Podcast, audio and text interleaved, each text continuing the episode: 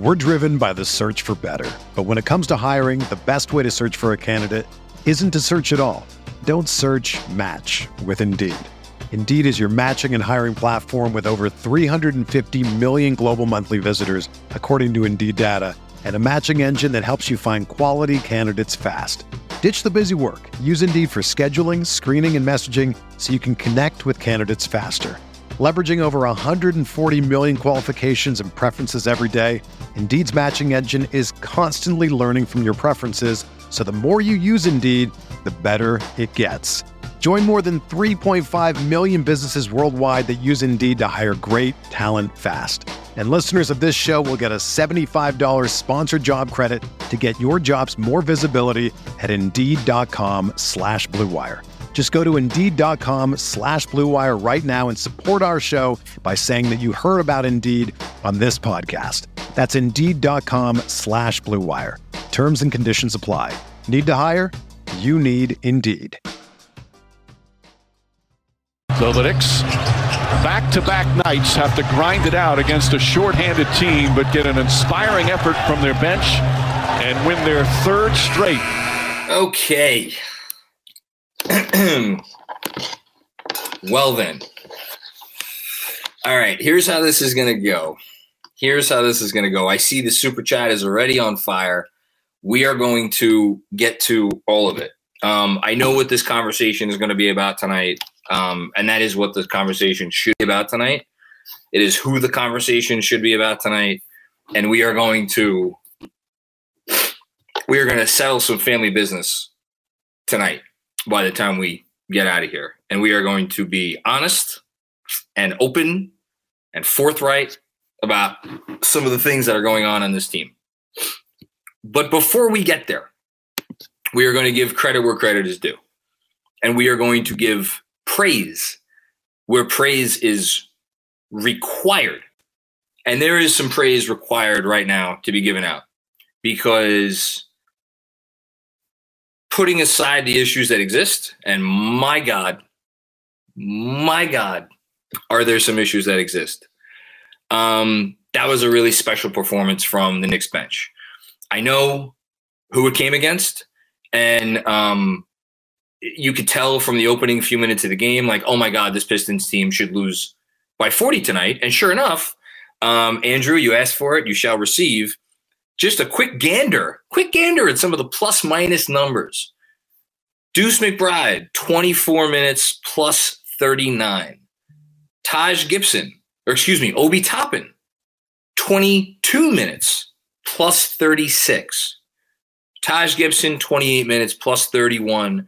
Alec Burks, 27 minutes, plus 28. And then a guy who's not going to get a lot of credit tonight because he didn't shoot it well, but I thought he was almost every bit as important to this win as anybody else. And that's Emmanuel Quickley. Didn't shoot it well. 35 minutes plus 27. 35 minutes plus 27. You look at those numbers and you say, well, if those plus minus numbers could be achieved in like half the game or less than half the game, as is the case with Obi Toppin, then, oh boy, the Knicks must have been playing a pretty bad basketball team tonight. And the Knicks were playing a horrendous basketball team tonight.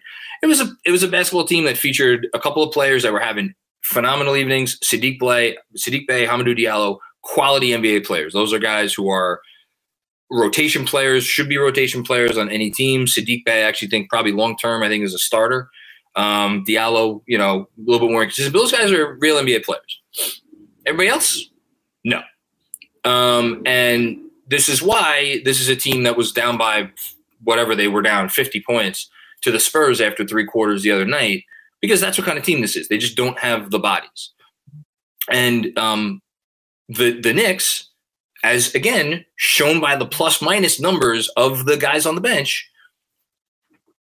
some of this team was up to the task of playing against the Pistons like the Pistons should have been played against. And I just want to start by giving praise to those players. And I just want to, Alec Burks, obviously, what more can you say? 12 of 17 from the field, 34 points. They don't win this game without him. But really just a hair below him a hair is Taj Gibson. And Taj Gibson, I had to go change into the OG 67 shirt here, which I is my favorite T-shirt. You know, we've been a little down on Taj this year because he looks like he's kind of maybe lost a half a step or a quarter of a step. Helped change the complexion of the game. And it was just, you know, I think it was Tom who tweeted it out earlier today, Tom Piccolo, about an hour ago, whatever it was, half an hour ago.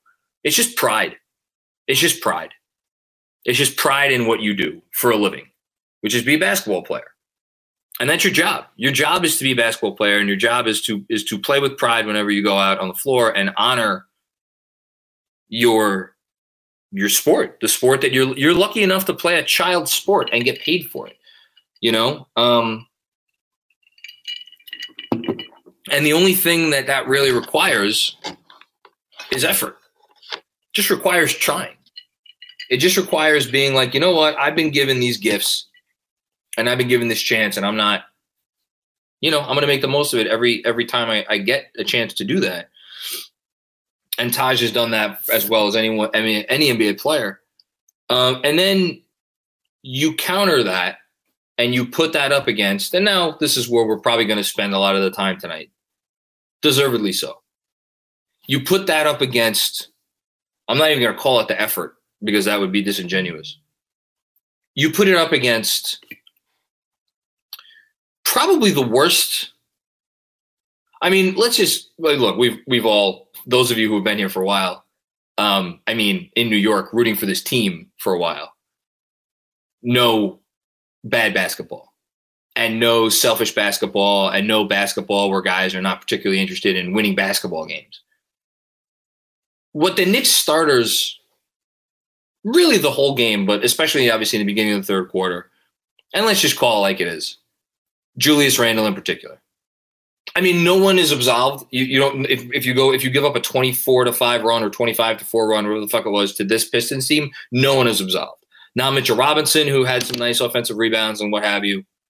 Not RJ Barrett, who, you know, hit a few shots.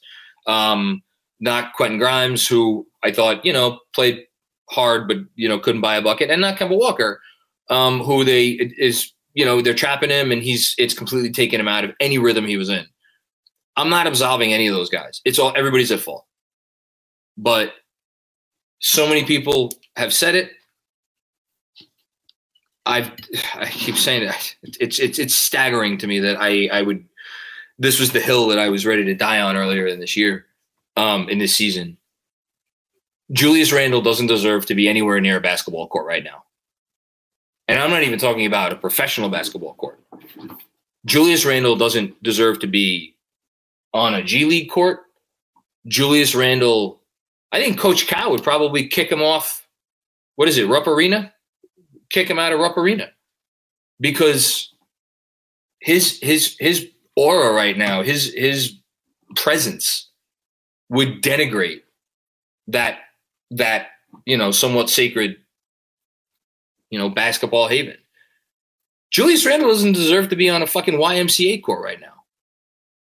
Julius Randle deserves to be home, sitting in a fucking locked room, thinking about what he wants to do for the rest of this season and the rest of his basketball career. Because Julius Randle came out a year ago after everybody in New York wanted him absolutely gone for anything. There were people who were just like, get rid of his contract. Just get rid of his contract. Get rid of the last 2 years.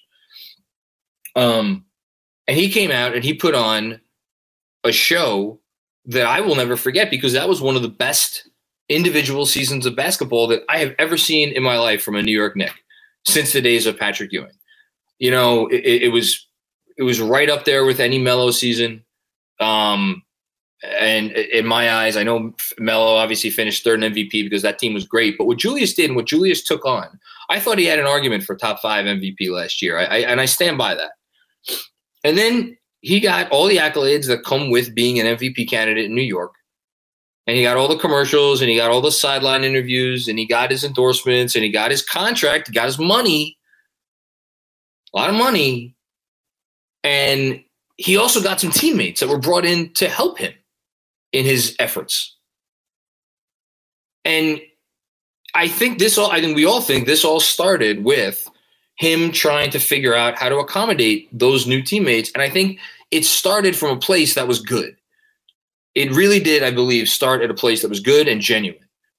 And where we have arrived to now, where I think he is so far into his own head that, again, he should not be on a basketball court right now. And I understand I'm saying this about a guy who scored 25 and 10 on 15 shots, 4 days ago.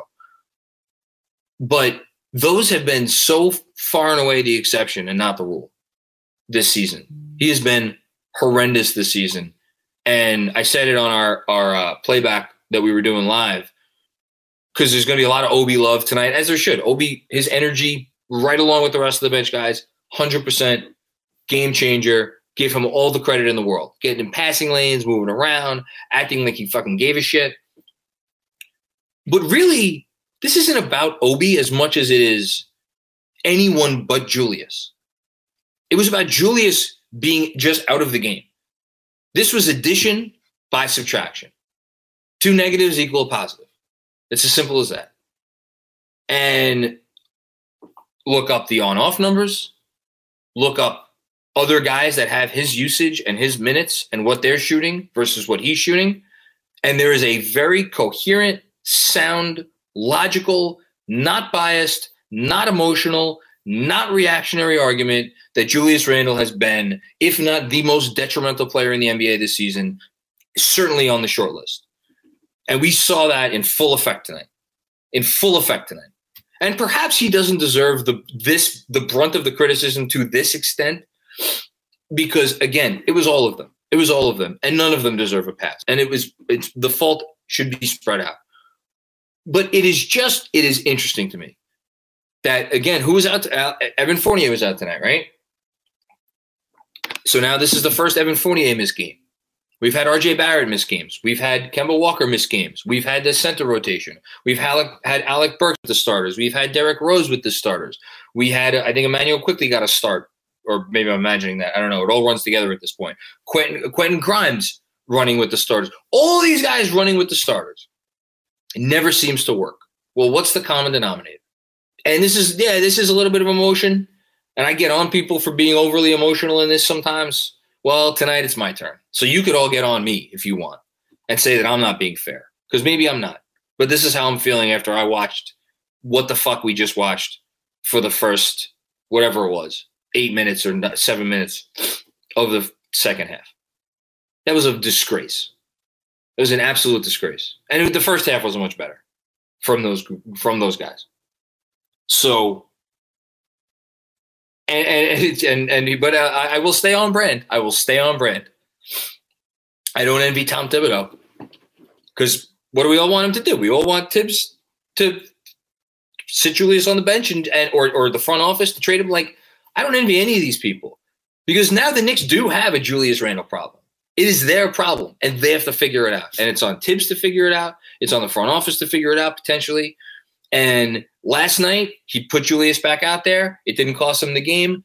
Julius didn't really repay that favor. Tonight, he went a different direction. Do we see accountability now? Is that the accountability that we needed? Is that going to work? Is that going to do anything? Or is Julius just going to come out to the next game and be the same shitty player? And the last thing I'm going to say, and I'm going to get to the Super Chats, and I'm sorry I've been talking for a while. I'm going to get to everybody's Super Chat, I promise. I'll stay on for as long as I need to tonight. I don't want to make this about that this is intentional, necessarily, by Julius. I know the body language is atrocious. I know you could look at him, and again, anybody who was on the playback knows that I fell into this. You could look at him and be like, this is not a guy who seems like his head is in the right space. I just think that he's bad. And he's bad right now, and he is not responding to being bad in a good way. He's responding to being terrible in all of the worst ways. But I do think at the end of the day, this is something that can start to rectify itself. That's not a word. With him being better. Can it happen? Will it happen? What is it going to take for it to happen? I have no idea.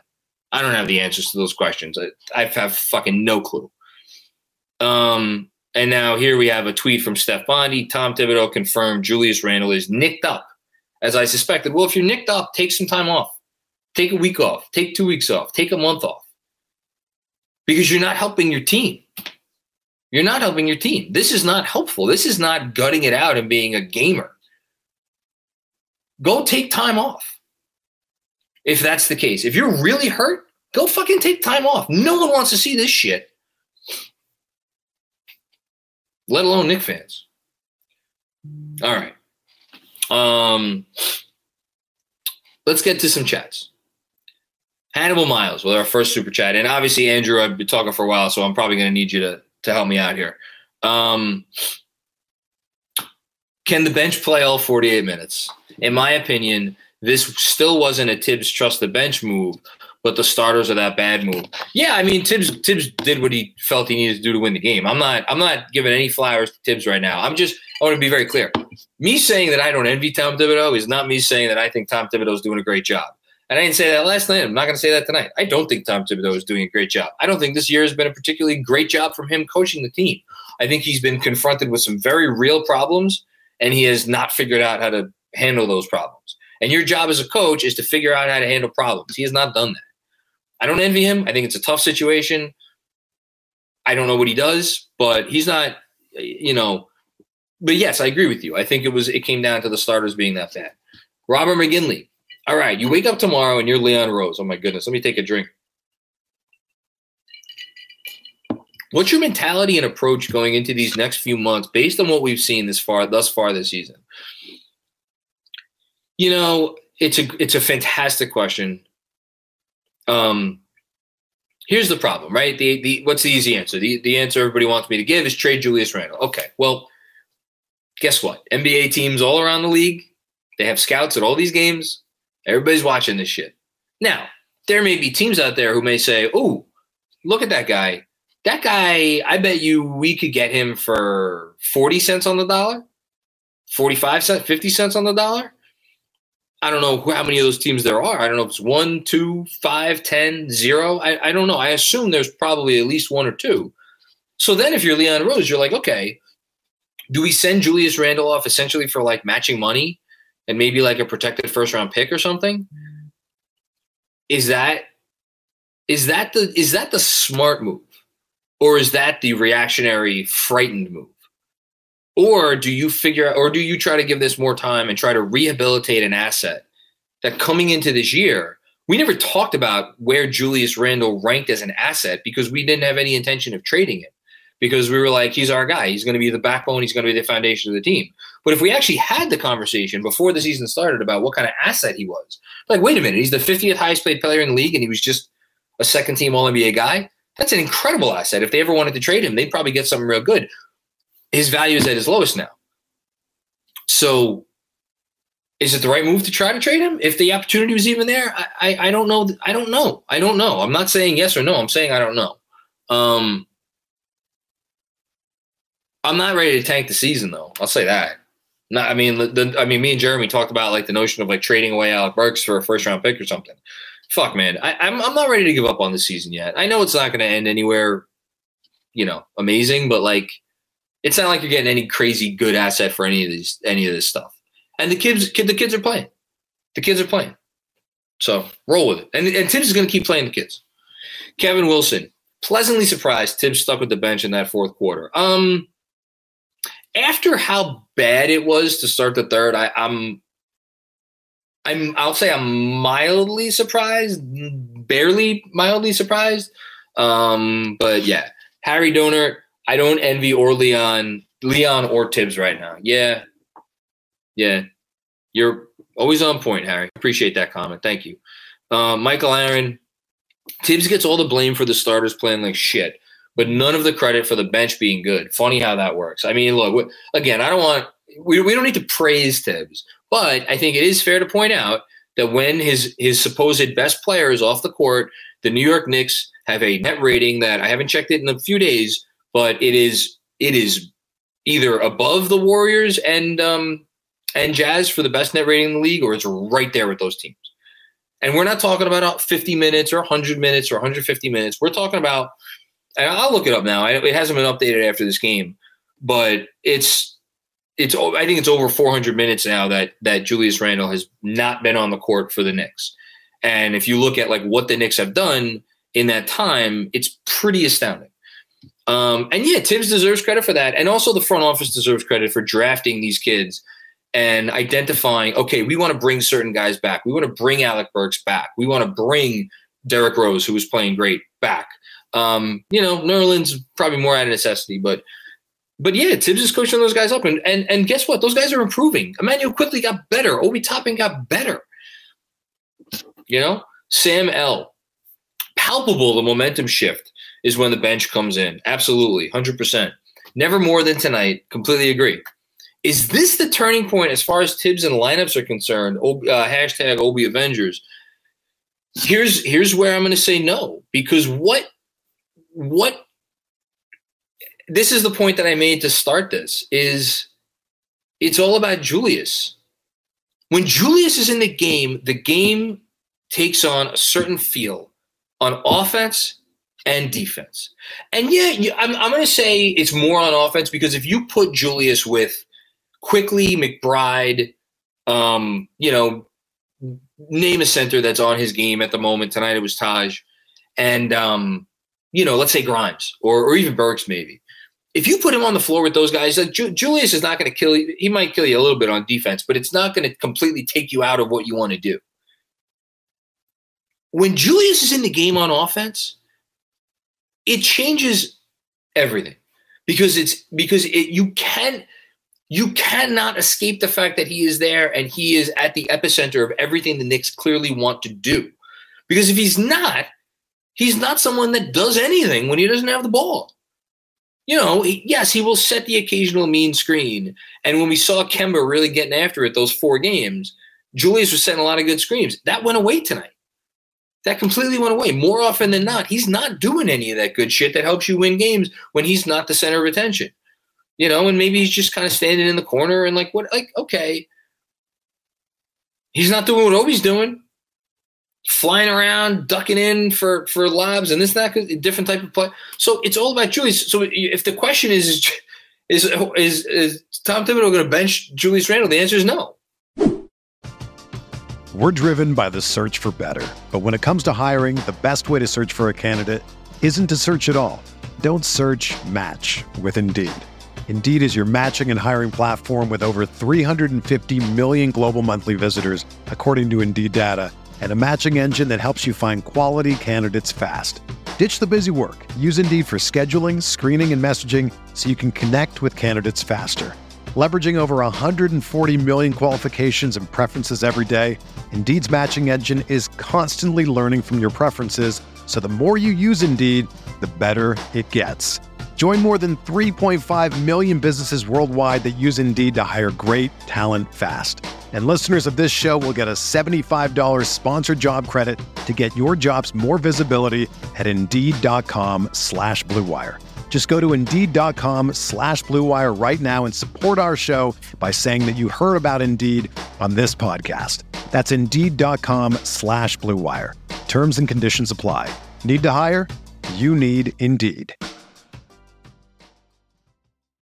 If you're a basketball junkie, then you know there's no better time of year than the NBA playoffs. Twice a week, JJ Redick is cooking on his podcast, The Old Man and the Three. He has guys come on in all stages of their careers to talk about the league and share stories you won't hear anywhere else, including Devin Booker on why he talks so much trash, Ray Allen's epic free throw competitions with LeBron in Miami, and the moment Tyrese Halliburton knew Pascal Siakam would be a good fit in Indy. In addition to player interviews, every Monday, JJ breaks down the top three things happening around the NBA with unmatched analysis, not outlandish takes, and is often joined by masterminds of the game like Tim Legler to dive deep on rookie reports, trade breakdowns, and why is mean mugging now a tech? You won't find another outlet that covers the game as comprehensively and with such insight as JJ does it on The Old Man and the Three. Make this your companion podcast during the playoffs. Listen to The Old Man and the Three ad-free on Wondery Plus or wherever you get your podcasts. Jonathan Sheffield, Andrew, is the next one that I have here.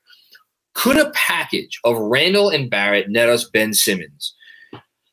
We're off to the races. And how would you feel about that? I feel like he'd play really well surrounded by our shooting. I'll say that I am not as out on Ben Simmons as most people are. I still think there's a really good player in there, and I still think there's a player that could help you win certainly regular season basketball games, and I think there's probably a world we could help you win playoff games. I don't think the Sixers would do that deal in a million years. And maybe not in a million years. If I'm the Sixers, do I think that Julius Randle and RJ Barrett are putting me over the top for a championship, or at least getting me into the championship conversation? What evidence would lead us to believe that Darryl Morey would even want to talk himself into that? So the Sixers, I think, would say no. Would I do that right now? I mean, you guys know I'm not this crazy Barrett supporter.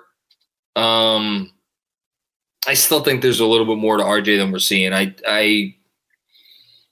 don't know. I don't know about that. God, I think about it though. That's for sure. By the way, the on-off, and then I see you put the super chat in the pinned tweet. Thank you, Andrew. The on-off number for Julius Randle. I wasn't sure if it was neck and neck or just below the Jazz and the Warriors. So the Jazz and the Warriors, as of this morning, were 1 and 2 in the NBA with, I think, like a 10-point something net rating. When Julius Randle sits in 455 minutes, the Knicks are outscoring teams by 15.9 points per 100 possessions for a nearly 16 net rating that would be far and away the greatest net rating in the history of basketball. How do you like them apples? When he's on the court, they're getting outscored by 6.3 points per possessions. Just shake your head. From Steve Cordero. Merry Christmas, Happy New Year. Thank you, Steve. Same to you.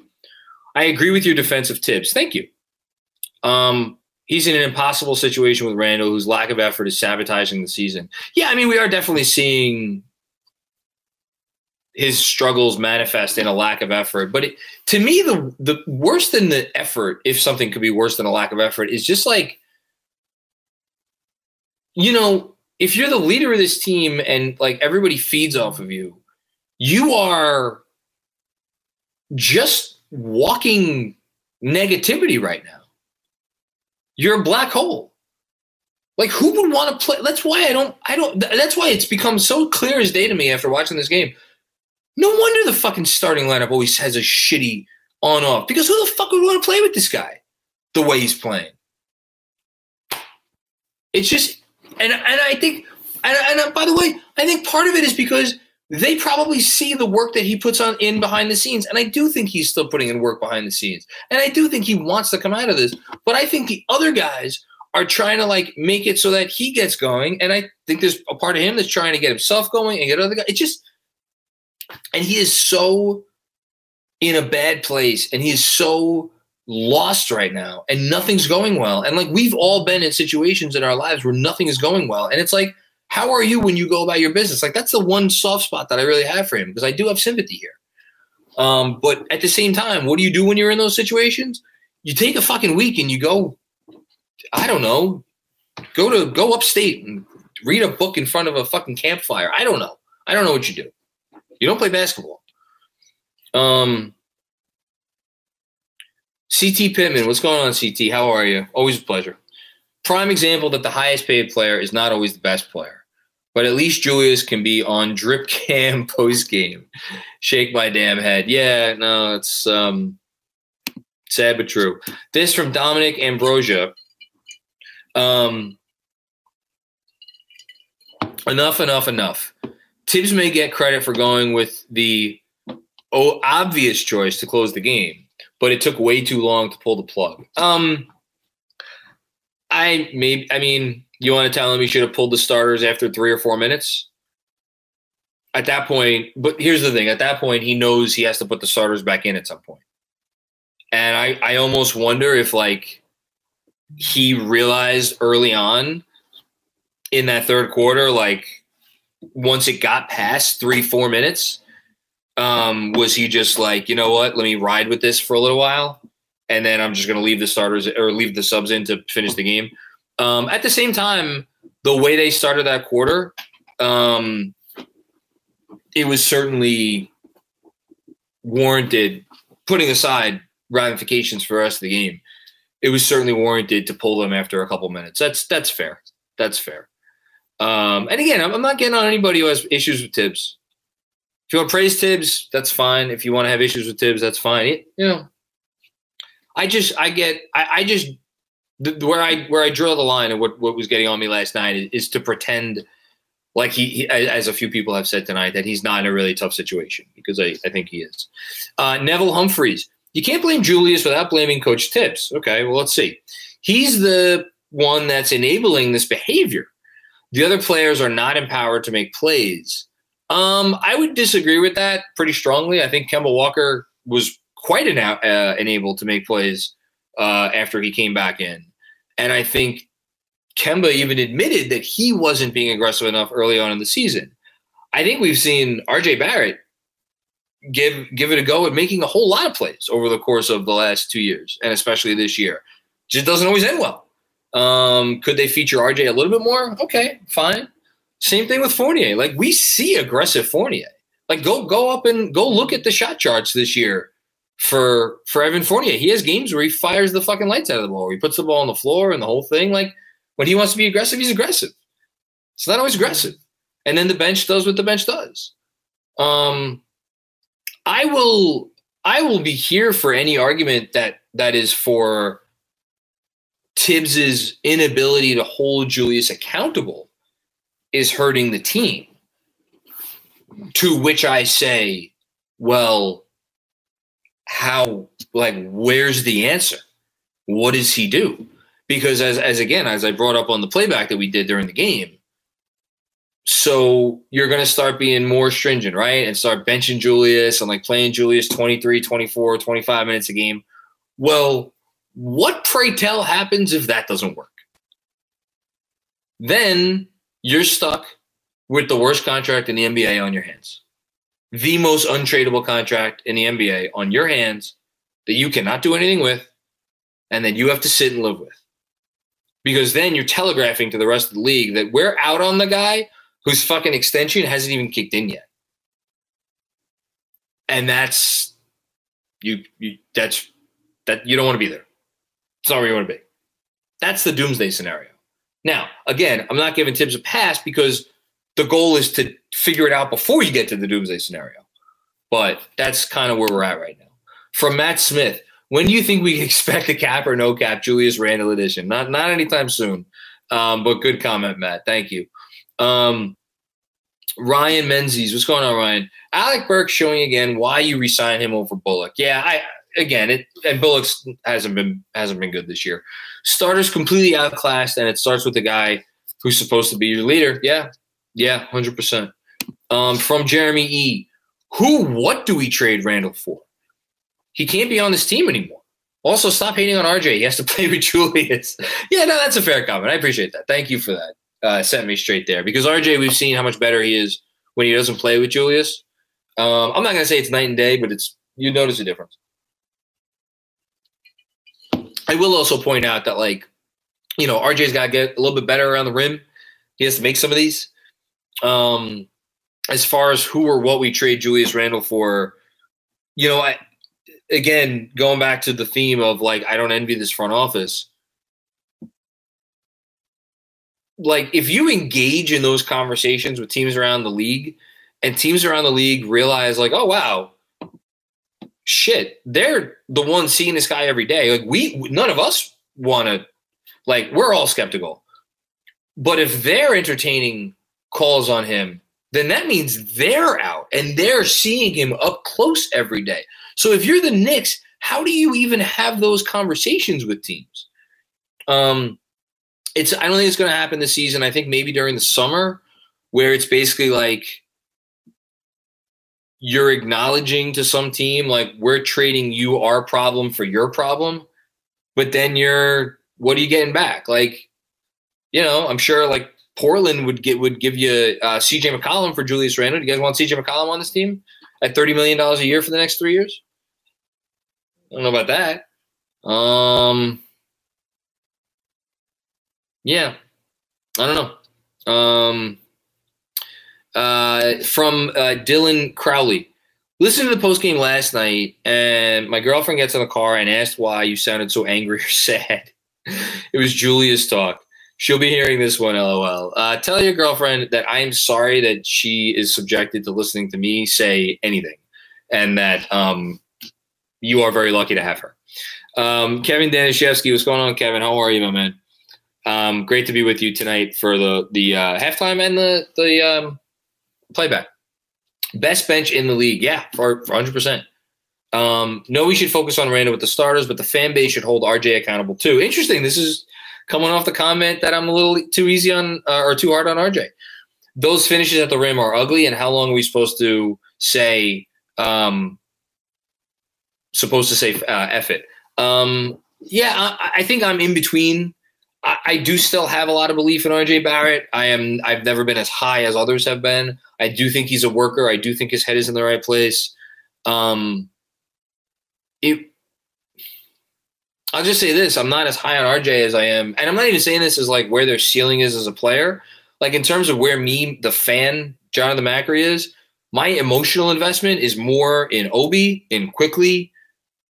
I mean, at this point, honestly, Burks and Grimes, I know Grimes had a terrible game. Grimes and Burks are climbing the list. I love watching those guys play.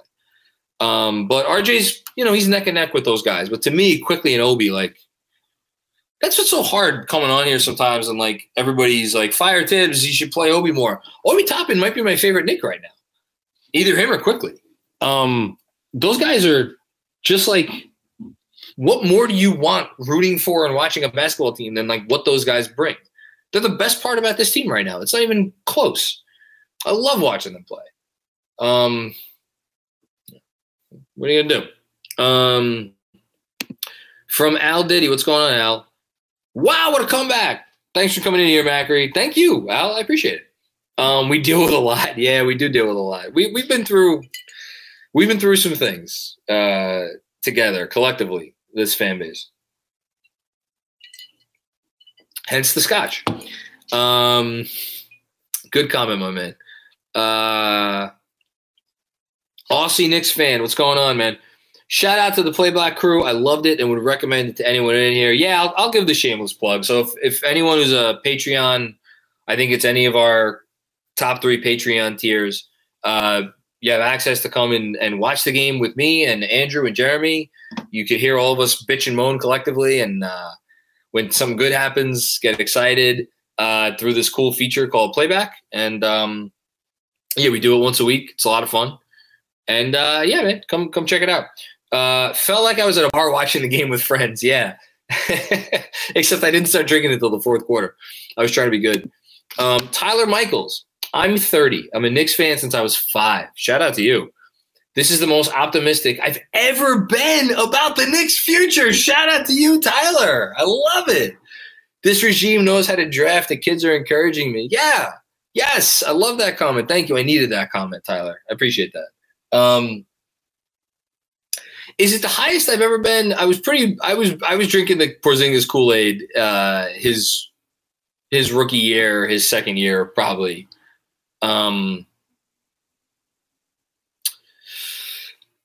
I will say this, Tyler. I do think the regime, I love the regime. I think it's a great front office. I think the front office is going to be here for a while. I think they know what they're doing. I think they have Dolan's trust. I think they know how to draft. I think they know what kind of players they want to acquire. I don't blame them for this Julius Randle thing one bit. But there is a situation here that they do need to navigate. And there is a way that this can go poorly, really poorly, if it is not navigated correctly. So, in Leon we trust, right? In Leon we trust. I trust Leon to figure this shit out. And Leon's watching all the same shit that we're watching. So, Evan Janichin. Been busy and missed the last few post games. Merry Christmas and Happy New Year to KFS. Merry Christmas and Happy New Year to you, Evan. It's great to see you. I hope all is well.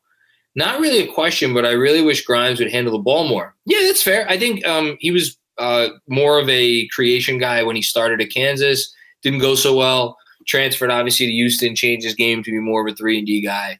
But he has that in him, and I'd love to see them exploit that over the years to come. It's a good comment. This is a comment that was just tweeted out, by the way, from Steve Popper. Thibodeau said of Randle, he's nicked up. I think he's giving us everything he has. That's what I love about him. Shouldn't have read this one out loud. He's not making any excuses. He just gets out there. He keeps going. You know what? I'll say this. Look, Tibbs is watching all the same film that we're watching. I think that's the right thing to say. Because if Julius is nicked up, and it's only adding to the fact that he mentally is just in a terrible place right now. I do think if his head coach got up there and called him out publicly, it would not make things better.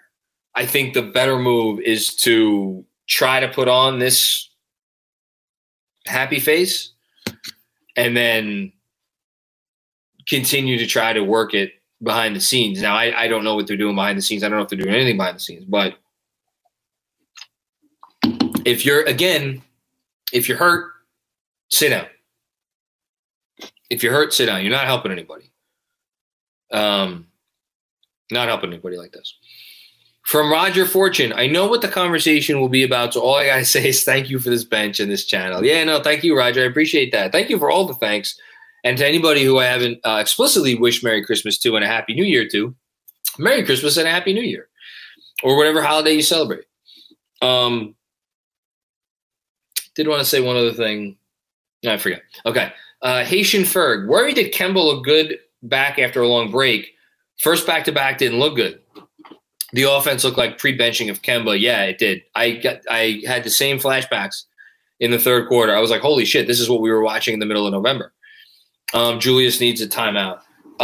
Yeah, and I don't know. Is that a Kemba health thing? It might be a Kemba health thing. We don't know. I really do want to go back and watch this one. I especially want to watch the start of the third quarter. Because that's where it really fell apart.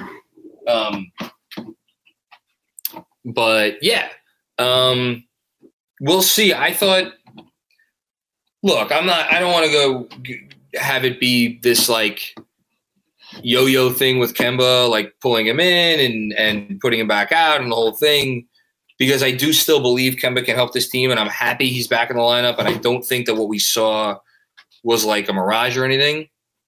I think what we saw was real. But at the same time, if you have to manage his minutes, you have to manage his minutes. And maybe the Boston plan was the better plan, giving him, every back-to-back off. We'll see. This one from Kenny Rhodes. When Randle's on the court, the Knicks play with no confidence because they all defer to him. It's so obvious. Tibbs better rethink the rotations. Again, who do you want to put on the court with Randle? Who's not going to defer to him? Do you think like Deuce McBride is a rookie, is not going to defer? Quickley, I'll give Quickley this. Quickley kind of does his thing. But again, Kemba's a four-time All-Star. He's a fucking All-NBA player. He's just won Player of the Week.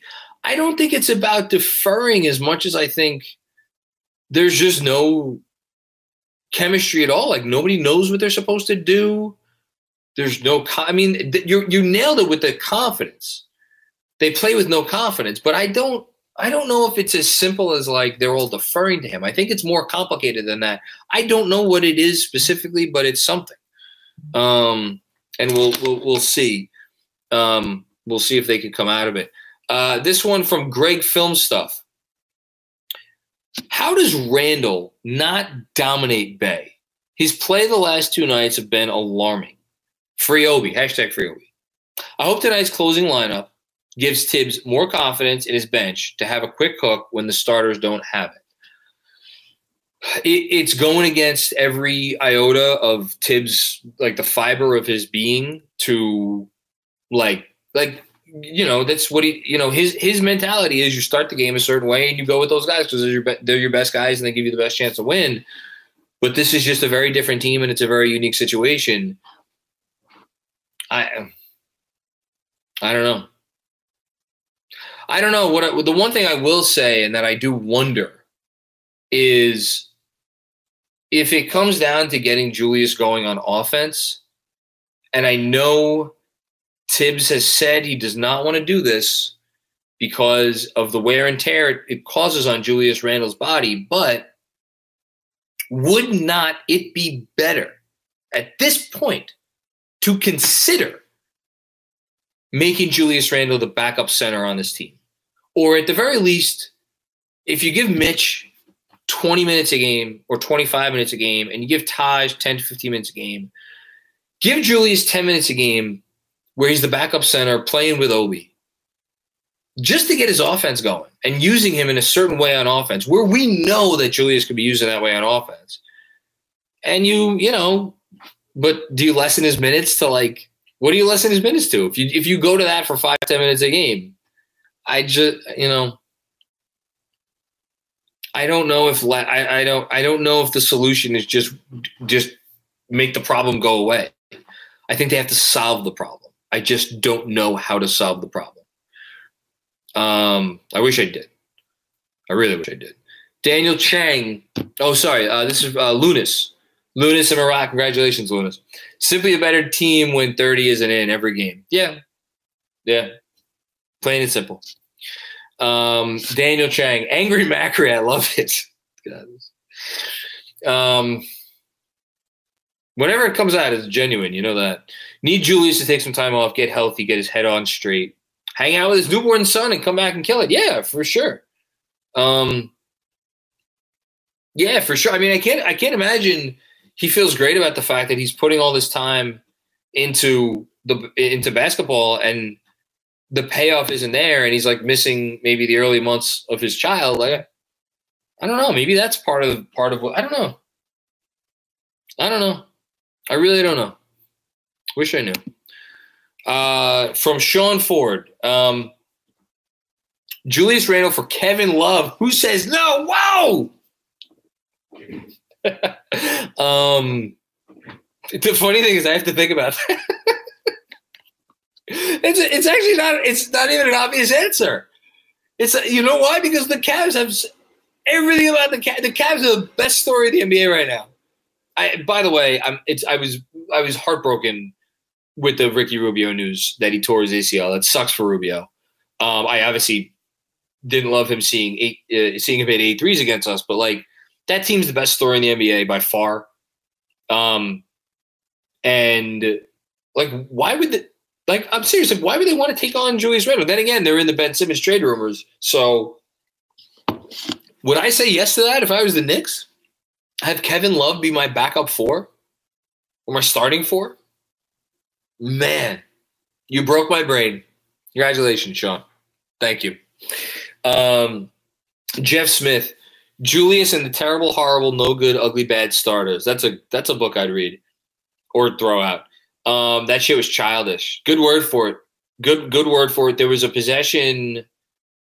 It wasn't even in the third quarter. It was a possession at the end of the first half where they were just like, it was like they were bitching at each other on the court. And I think Quickley was in because Julius wanted the ball somewhere. And like, I don't know what it was, but it was like, I saw that and I lost my shit about it at the time. And then the third quarter happened. So glad we're deep. Yeah, me too. Jason M. What's going on, Jason? Short-term answer, play Randall less than 30 minutes. Yeah. Maybe. Or give him some time off. I mean, can you just, oh, God, dare to dream. Can you imagine just getting 30 minutes of Obi every night? Getting 30 minutes of Obi every night, and then, like, how about small ball RJ? How about small ball RJ at the 4 for 10 minutes a game? How about that? You know? Get a little Grimes at the 4 for a couple minutes. Like, I'm open to anything. Like, that would, oh, my God, the thought of that. It's like dreamland. The journey to a smoke-free future can be a long and winding road, but if you're ready for a change, consider taking Zyn for a spin. Zyn nicotine pouches offer a fresh way to discover your nicotine satisfaction. Anywhere, anytime. No smoke, no spit, and no lingering odor. Get in gear with the Zyn 10 Challenge and enjoy 10 smoke-free, spit-free days for just $5.95. Order online and start your new journey today. Warning, this product contains nicotine. Nicotine is an addictive chemical. Get ready for the greatest roast of all time. The Roast of Tom Brady. A Netflix live event happening May 5th. Hosted by Kevin Hart. The seven-time world champion gets his cleats held to the fire by famous friends and frenemies on an unforgettable night where everything is fair game. Tune in on May 5th at 5 p.m. Pacific time for The Roast of Tom Brady. Live only on Netflix. Dom Cappuccini. Even Wally's calling out Julius right now. Yeah, you know it's bad when Wally's doing it. That's pretty bad. I'm thrilled we're back in the play-in picture, but this is just a mirage if we're still searching for a leader. Is this just a mirage if we're still searching for a leader? I mean, I barely want to give them credit for these last two wins. I mean, that that may sound harsh, but, like, come on. Like, these are like, it's like pass and go and getting $200, you know? That's what tonight and last night was.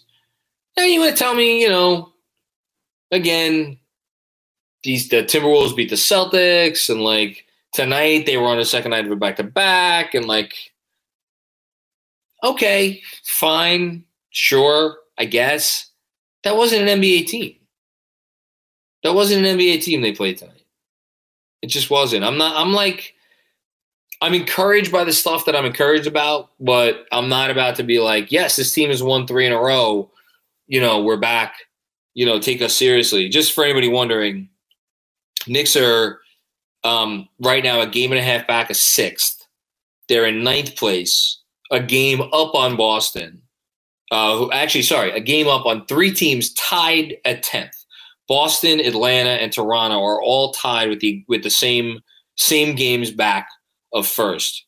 And then Indiana's suddenly we're 3 games up on Indiana. I ain't like that. Interesting. We play them in a couple days too. So half game back of Washington for 8th. All right. You know, we'll see. We'll see what happens. Lunas Emirat. Tibbs said Randle was hurt. Should take this chance to rest him and see how we look without him. Also, a ton of RJ hate here.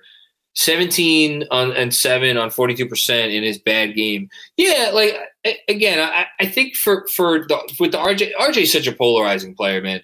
I think what gets people is the feeling that there's, like, just basic fundamental basketball stuff that, like, we have this image of like good NBA players or great NBA players or somewhere in between good and great NBA players that like when they're near the rim and they get a pretty good look at the rim, it may not go in all the time, but like it looks good.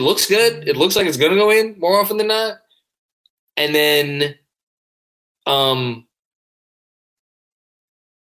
with RJ, there's some of those shots at the rim, and this is now 2.5 years in, where it's like, I don't know about that one. That said, like, if you put that aside, this is still a guy who I still have a lot of confidence in his jump shot. This is still a guy who I think is a really good defender. He's a big wing who moves well. Like, this is all good stuff. There's a lot of good there. I just think it's not coming as quickly, and maybe the ceiling isn't as high as some people maybe would have envisioned. You know, but I agree with you. I think the hate is probably too much. Ed Feingold, is tonight a signal that more starting unit changes are coming? What? Who? No. Not unless they sit Julius for the injury. I don't think so. Sean Ford. Tibbs said Julius is nicked up. Wish he was mic'd up. But seriously, get him right by February 3rd, then trade him.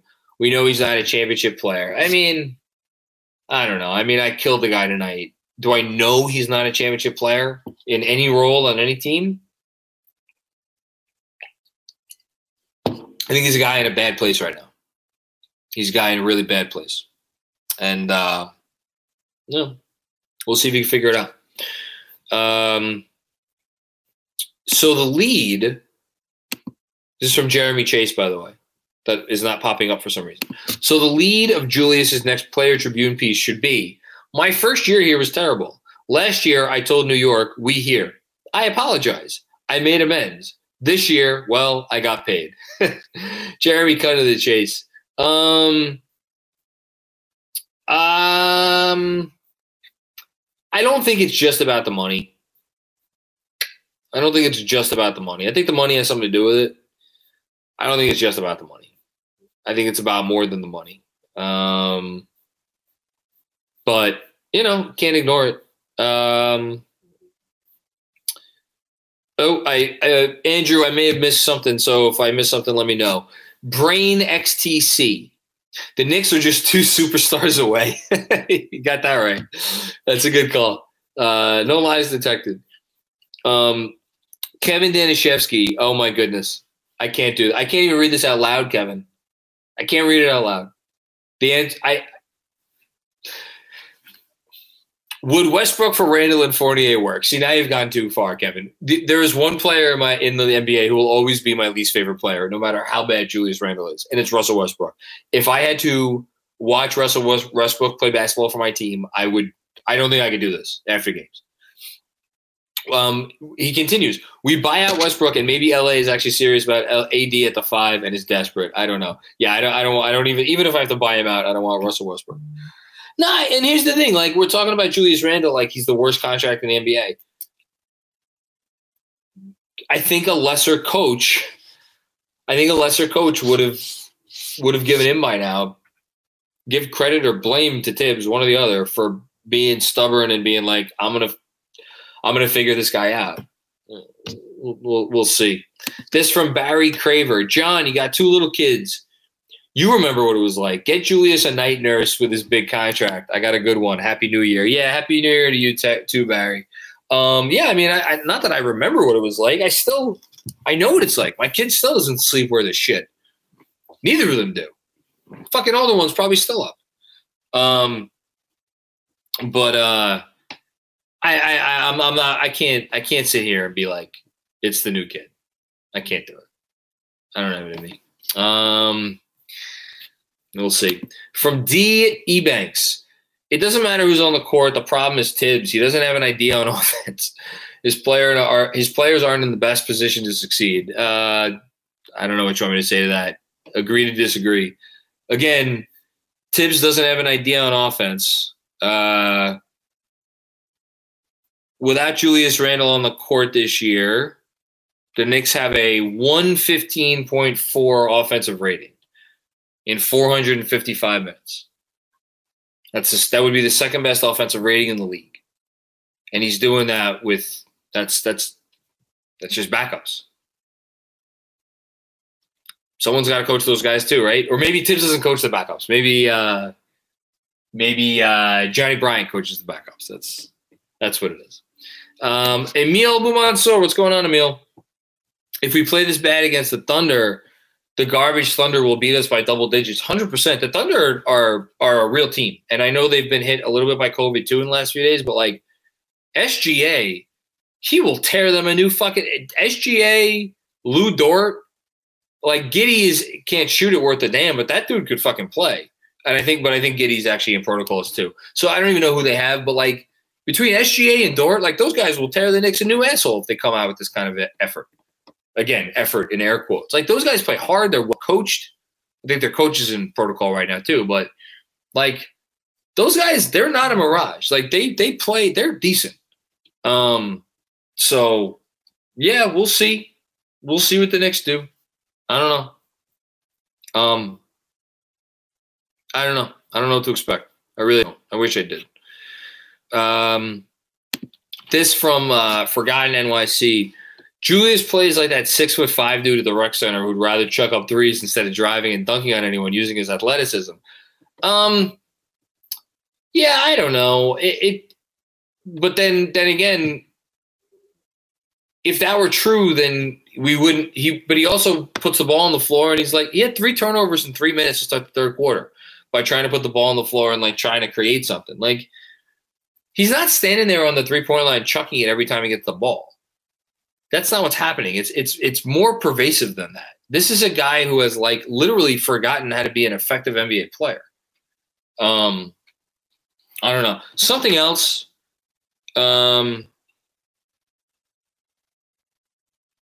This from Mark Berman tweeted out that Tibbs said, or well, here's the tweet. Plane issues from Minnesota got the Knicks in at 5 a.m. Tibbs, quote, "We knew it would be a challenge," end quote. And then I see Kenny C here, first comment, wasn't a problem for the bench, were they on a different plane? It's fair, man. It's fair. Like, Bench didn't have a problem. Alec Burks didn't have a problem. Emmanuel Quickley played 30 fucking minutes, 30 whatever minutes. He didn't have a fucking problem tonight. Come on. I don't know. 35 minutes, excuse me. Johnny Chiba, what's going on, my man? How are you, Johnny? Good to see you in here. Randall out equals a positive by addition by subtraction. Not a leader. Second unit played true basketball, moving the rock, hard-nosed D. Burks and Taj sent those guys back to the G League. Knicks on crack. I love it. Great hashtag. Yeah. Good comment as always. From Hush Zoo, I want to just see 1 week of this team without that trash can. Oh, my goodness. Oh, goodness gracious. Trash can. I thank God every day for Walt Perrin and Alec Jordan. Yes, we have reached the trash can portion of the season. My God, this guy was our savior. He was our savior. I had my wife go out and get this for me as a gift for... I forget, my birthday or Father's Day or something. I haven't even, it was the best. This is going to go over well. I haven't even gotten to Julius on my top 75 Knicks of all time because I have him still higher on the list because that's how highly I thought of what he did last season. Oops. Man, cold days. ML Nair. When Julius is on the court, his teammates look like they feel obligated to stop the ball flow to make sure he gets the ball. I think that's – yeah, except when – well, Kemba wasn't doing it for those couple of games. There is always cognizance of where he is and what he's doing. So, yes, to a certain extent. I don't think that this is 100% fair, but I think there is a lot of truth in this. Julius, as a captain, he gives the team no leadership on defense. Well, yeah, you could say that again. Gives the team negative leadership on defense. This from Jamie Lai or Lee. I don't know if you remember, but I've been mentioning to you that we should trade Randall high. You adamantly opposed. I did adamantly oppose. Hold on, I lost it. What do you think now if we can go back? I mean, hindsight's 2020. Yeah, for sure. If you could have traded Randall, I'd love to go back in time and do that. Yeah, I mean, I was wrong. A lot of people were wrong, but I was wrong. I'll own that because I think if he comes out of this,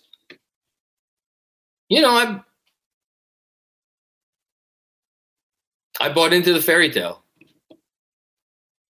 And it's probably not smart decision-making to do that. What I will say, though, in defense, not of me, but in defense of Leon Rose, is the situation they were in with Randall with the contract. I don't know that they had any choice but to do what they did. Because he was an expiring contract and they weren't going to get great value for him trading him anywhere without a guarantee that he was going to resign there. And that would have been all kinds of messy. And then he gave them the opportunity to resign him and, the rest is history. So I'll give Leon Rose a pass, but no, I won't give myself a pass. Robert Boyd, Macri, time to take down that slam poster. Oh, boy. You know what? I could put Bernard King's face over that because Bernard King wore number 30. Harry Donert, I didn't expect our team to be great this year. What is frustrating is that we aren't fun to watch this year. Yeah, 100%, Harry, 1,000%. I know that's not a real thing, but 1,000%. I didn't care if they were good again. I didn't care if they were great again. I wanted them to be competitive, but they're not fun to watch. The starters, the bench is all kinds of fun, but then you're sitting there in pins and needles because you're like, okay, when is it gonna end, right? Yeah, that's what sucks. Hasn't been a fun season. I don't think I've ever been more disappointed with 2 straight wins. Yeah, I'm with you. 3 straight wins. Excuse me, 3 straight wins. But I understand what you're saying with the last 2. James Choi, when's the last time you saw Randall go pick up a teammate that hit the floor? He did it. I did. It's funny you say that because I noticed it because I was like, wow, I haven't seen that in a while. He did it, or he went to do it in either the last game or the Atlanta game. I wrote it in my notes. I don't want to spend too much time on this. I know I saw it. I did not make this up. I feel like it may have been on Christmas, which like maybe that was because it was a Christmas Day game. I don't know. I can't find it right now. I did not imagine it. I know I saw it, but yeah, no, that's fair. He needs to lead by example in all aspects, not just scoring. Comment from, I don't know who this is from, Andrew. The last pin super. Oh, Jeremy Chase. I come here for the community, your smart analysis, and your good-natured optimism to check my continuing Knicks fatalism. This performance aside, a win. Many thanks to you and KFS crew, and Happy New Year. Jeremy, that means a lot. Thank you. I appreciate you coming here. We all appreciate you coming here. I appreciate everybody coming here, even the people who think I'm an idiot and don't know what I'm talking about. You're probably right. Seriously, this is it's a gift that I get to do this every day. Or after every game, and you guys give me that gift. So thank you. Yeah, I got Brain XTCs. The Knicks are just 2 superstars away. I enjoyed that comment. Rage X, new nickname, Dubious Handles. I love it, Dubious Handles. Now at power forward, or at forward, number 30 from Kentucky, Dubious Handles. Has a nice ring to it. Kevin Danishevsky, I just want to be clear that I don't want Westbrook to play a single game. Yeah, I got it. I'm just freaking desperate, man. I don't see how Julius gets it back. Yeah, I don't know that I see how Julius gets it back either, but the worst thing you could do in the NBA is sell low. Now, there's an argument that we haven't seen rock bottom yet, which is fucking frightening. But you know what? If he's hurt and he gets healthy, I don't know. Crazier things, right? Crazier things. MK21, yo, KFS, I hope all is well. Randall is super talented, but despite what he thinks, he's not talented enough to win games without trying. Yeah, no one is. No one in the NBA is talented enough to win games without trying. He has to try. And again, I'll end here because I started with a rant about Julius, and I'll end by this. Because since I did the rant, Tibbs has gone up there and said he's nicked up. If you are too hurt to give the requisite effort to make simple basketball plays, simple effort plays, you shouldn't be out there. And there is a part of me that still thinks, despite how bad he's played, that still thinks the Knicks would be worse off because even this version of Randall, and this is like has always been part of my defense of Tibbs and Randall, even this version of Randall commands attention from an opposing team. That said, it is not like the Knicks have a bunch of nobodies out there. Like, They have players who can do shit. Do I think Obi Toppin, if he was inserted into the starting four role, if Julius did actually get time off, do I think Obi Toppin would like automatically light the world on fire? No, I don't. I actually think he would struggle within that role and that in a more featured role. And I think the offense would probably struggle at times. Because it's nice to be able to just dump it in. Like, we're all calling Julius out for like monopolizing possessions and this and that. It's kind of nice to be able to just dump it into a guy and be like, okay, big guy, create something for us. It's gone horribly, but I'm sure there's a part of them that like appreciates that they have a guy that they could do that to. It's just not working. If he went out, I do think that there might be some bumps in the road, you know, but at this point, that's a bridge I'm willing to cross. And I think we're all kind of ready to cross that bridge. One more from Michael Mirando. I know Julius has been bad, but can someone explain why our half-court offense is so reliant on a ball-dominant point guard or a point forward? If we had more movement instead of hero ball, the starters would be fine. I don't know about that. I don't know if, like guys move around. It just doesn't usually result in anything. It's not purposeful movement. But again, like, there's a ton of movement with the subs. Those guys move around a lot, and again, this is the fault on Tibbs here. It's not like he doesn't know how to coach offense. It's that he's not getting through to these guys that they need to do different things on offense to be successful. That's his fault. But yeah, I think that's it. Thank you everybody for coming. Amazing that after this dog shit game, we managed to sit here and talk about it for well over an hour. We appreciate you listening. And, of course, we will see you on New Year's Eve. And if anybody doesn't come, have a happy New Year. But, yeah, I'll see you after the Thunder game. Win, lose, or draw. All right. Talk to you later.